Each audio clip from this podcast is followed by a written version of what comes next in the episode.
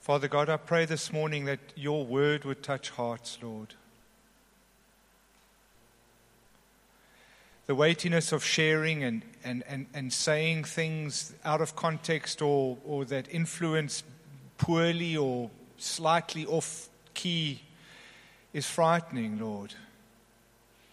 But Lord, we know, we know that your word cuts like a knife, it's like a double edged sword. So, Lord, even as I share a little bit around your word and, and add my, my perspective, my shallow, uh, narrow perspective, that it's not my perspective that matters, Lord, but it's your word. It's your word that would do the work, Lord. It's your word that would bring us to a, a place closer to you, Lord. A, a, a, word that would bring us to a place where I want more of you, Lord. I want, I just just help me, Lord, to receive what your word says to make the difference. In Jesus' name, amen. So, um, sure.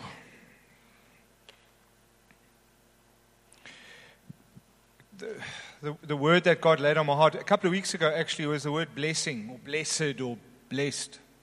And um, so I did some research on it, and, and we're going to get there shortly, the Beatitudes. But I, I wanted to start by saying that, you know, the word blessing or blessed or bless is used in the King James Version 522 times. We serve a God that wants to bless. And I know some churches have twisted that to a way of prosperity blessing. It's not God's heart. It is, but it isn't. It's not his focus. He's a God that wants to bless. And, um, I mean, so, you, know, you always stand up here and you say something, and then you run the risk of having five people come to you afterwards. Ah, you're out of line, you know. So I'm going to just throw in a disclaimer here. So just, uh, uh, and I want to say a very bold statement this morning. Um, blessing is always related to something that we do. It's always linked to how we position ourselves, our heart attitude, our approach, what we do with God, with what God gives us, even salvation.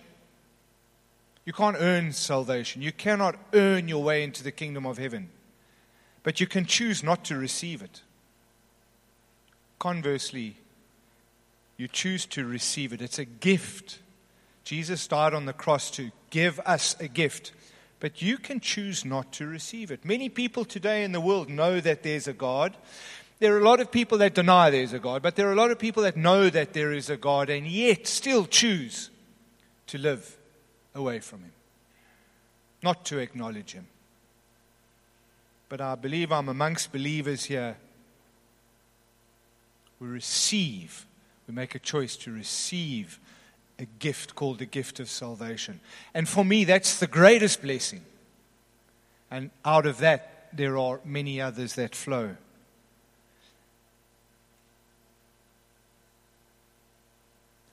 But we know that, uh, you know, and uh, again, Nick highlighted this morning, you know, we, we, we can sometimes hammer home obedience, you know, and obedience suggests victim. Like, you gotta, you gotta beat yourself up all the time, you know? Um, so, I, so I'm, I'm, using the word, but I'm using it carefully this morning. But in, in the, in the, in the um, spirit of obedience, of listening to God, doesn't always result in immediate blessing. God decides we don't always understand his timing, do we? And we don't always understand some things that are a blessing, but to us they just don't seem like a blessing at the time. I mean, and, I, and I've used this example a number of, number of times, and I'll use it again. Ask Job. Job, who was rightfully blessed a righteous guy. Job was so righteous that even when his kids had parties, he would go and offer sacrifices the next day on behalf of his kids in case they'd done something wrong that had set, uh, upset the Almighty. And yet, tested by Satan in the most terrible way. But we know at the end of the story that God restored him more than before.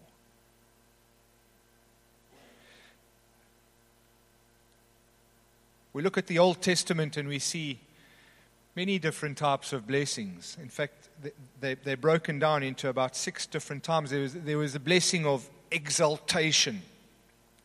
God said, If you obey my commands, I will raise you up. I will exalt you. I will lift you up above the nations around you.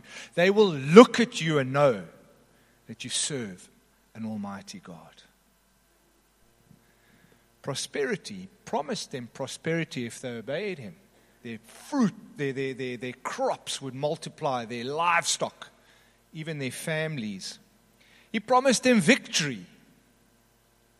And we know the first victory was the city of Jericho. How did they gain that victory? By shouting. He said the walls were so wide you could, you could ride a chariot along the top of the walls around the city. Those are big walls. Gave them victory by shouting because they obeyed him. They listened to what he had to say promised them fruitfulness in, in children and in health. And in the New Testament, we see blessings in two forms we see the natural and the spiritual. Uh, in Matthew, Jesus, Matthew uh, 4, Jesus was taken into the desert to be tested. We all know the story. Jesus was led by the Spirit to be tempted by the devil. And after fasting 40 days and 40 nights, understandably, he was hungry. The tempter came to him and said, If you are the Son of God, tell these stones to become bread. And Jesus answered, What did he say? He said, Man does not live on bread alone, but on every word that comes to him from the mouth of God. He's not saying man does not live on bread saying man does not live on bread alone. We need bread, but we need the Word of God. We can't live on one without the other. Well, we can, but Jesus' response was no, I'm calling you not to live on just the things of the world,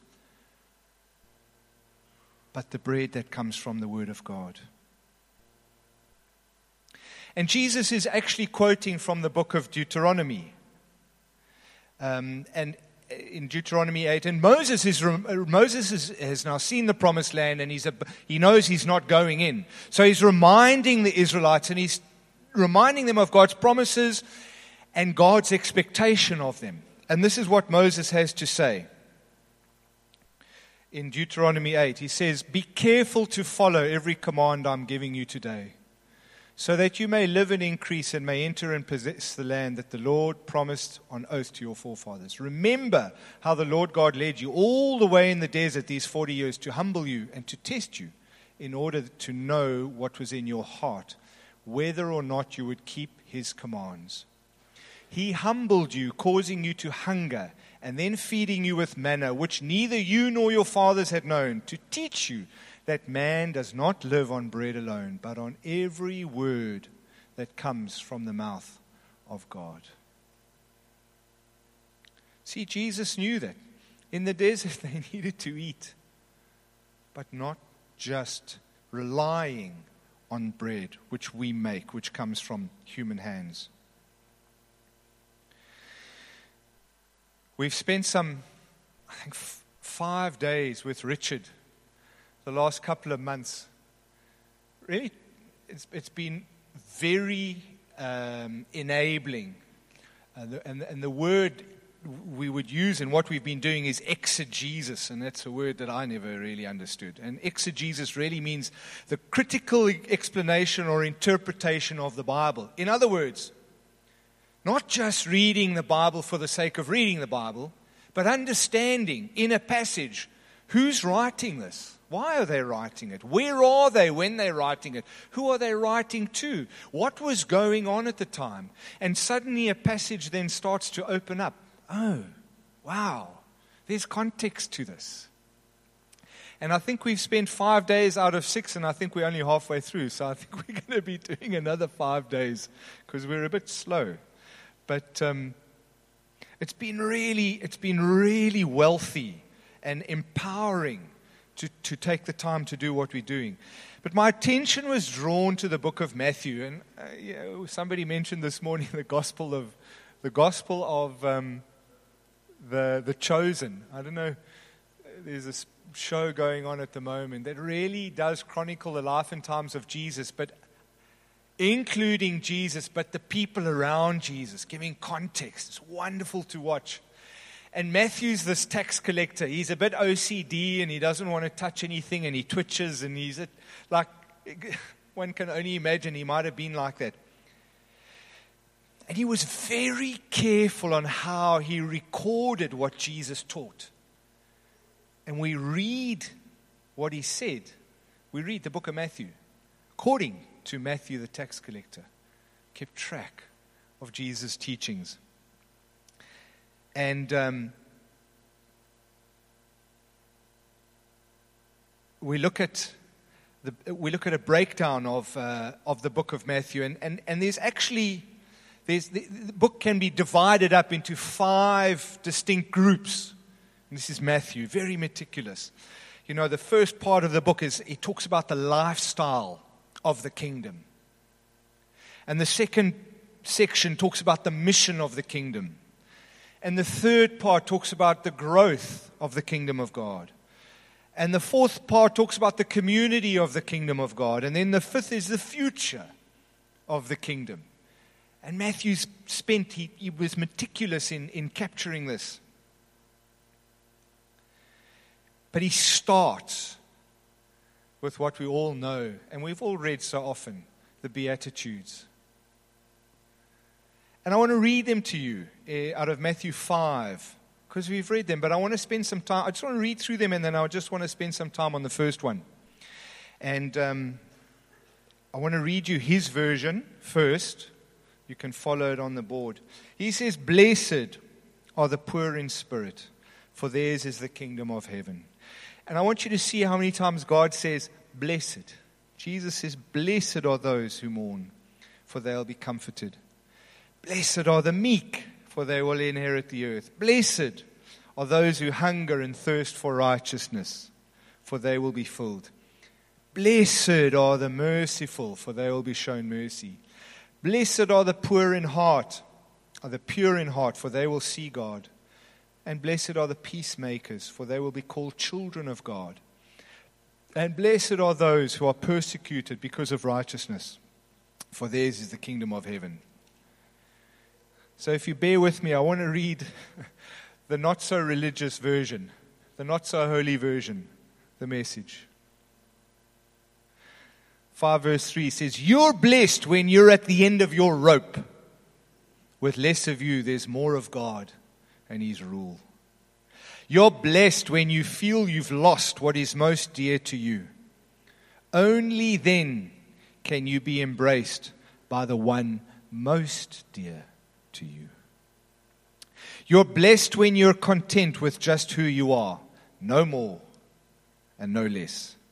That's the moment you find yourselves proud owners of everything that can't be bought.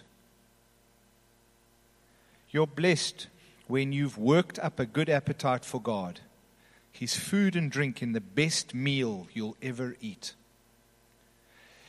You're blessed when you care at the moment of being careful, you find yourselves cared for. You're blessed when you get your inside world, your mind and heart put right. Then you can see God in the outside world. You're blessed when you can show people how to cooperate instead of compete or fight. That's when you discover who you really are and your place in God's family. You're blessed when your commitment to God provokes persecution. The persecution drives you even deeper into God's kingdom. I love that. See, poor in spirit, blessed are the poor in spirit, line one, are not people lacking in spirit. They're people hungry with an unquenchable, unsatisfiable thirst for God's Spirit. Never getting to that place of saying, I have enough. Always seeking God. You see, what we do is typically we spread our stability across a range of things. The picture that came to mind was an oil rig. You know, an oil rig floats. They're normally working above deep water, but they need to stay stable. So, what they do is they put down lines or tethers onto the ocean floor. And they'll have six or eight anchors to hold the rig in place. And by doing so, then it's able to pump gas or oil and so forth. So when the storms come, it's kept in place. It has to stay in place. Otherwise, all the rigging below is going to get damaged. So we do the same thing. And there's nothing wrong with it. But we put our security in investments, maybe property, our RAs, and what have you. And God doesn't say you can't have those things. But if you allow yourself to be tethered, and even one of those tethered might be Jesus himself. But we spread our risk across these things, and added to it is the kingdom of God.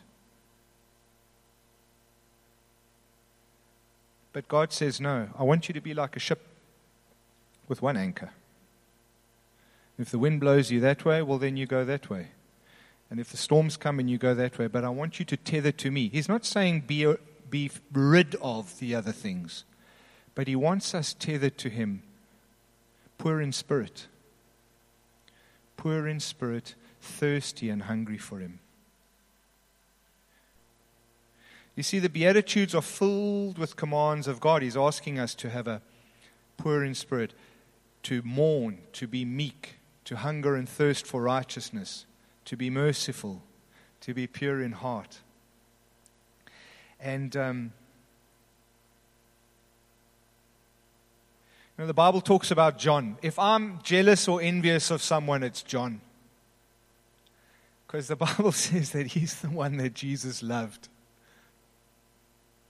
I want to be the one that Jesus loved. I mean, I know that he loves me. I know that he loves you too. John didn't know at the Last Supper when he was lying with his head on Jesus' chest, didn't know what was coming. If he'd have known, he would have held on. I want to be John, the one that's set apart.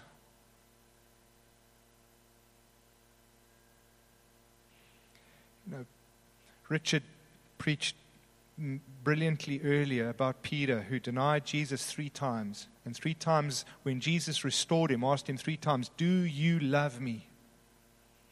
I've asked God that rhetorical question these last few months, and I know that He does. But I've asked Him, Lord, if you love me, help me to love you. I know you love me, you died for me. Just as you asked Peter, I'm asking you because I know you do. It's a rhetorical question, it's self answered. But Lord, I do love you, but show me to love you more. Work in me a way of hunger that desires more of you.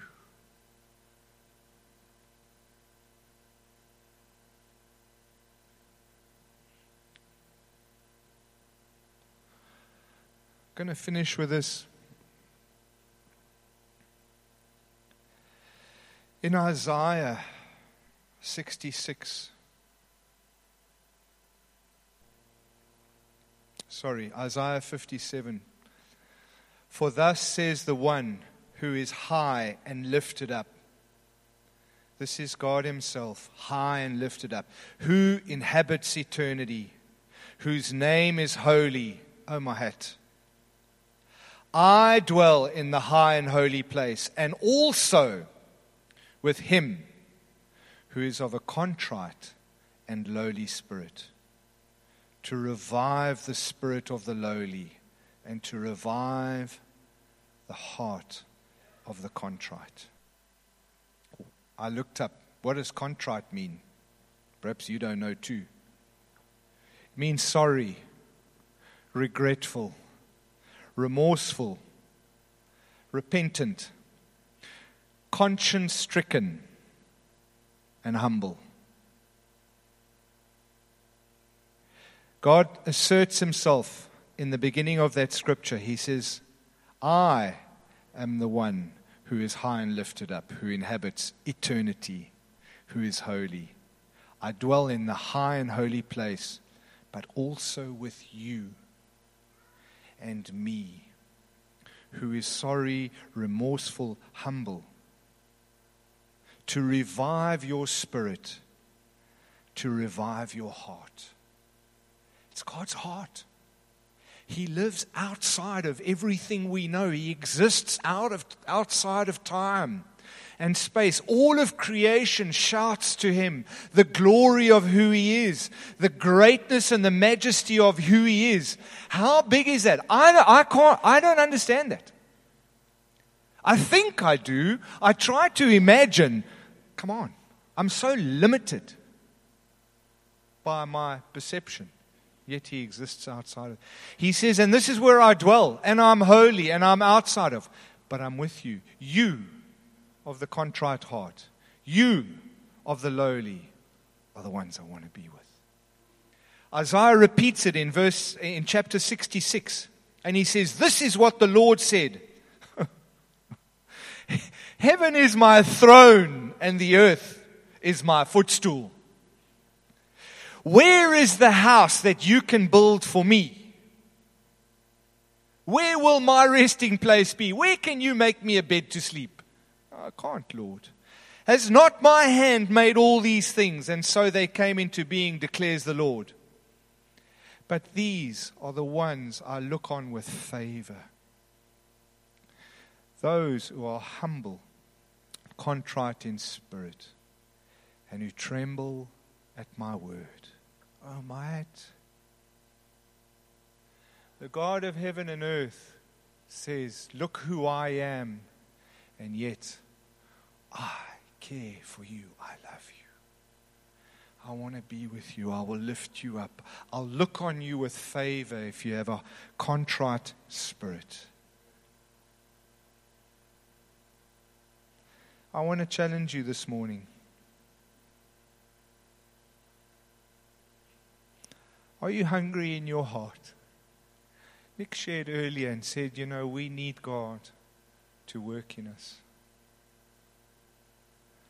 We need Him to work in us, but we have to make space for Him to work in us.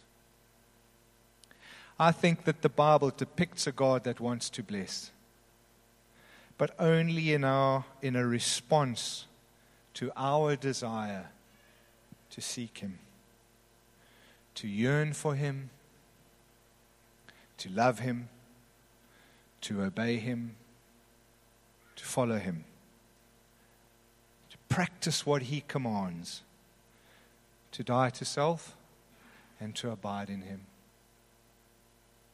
Come, let's stand.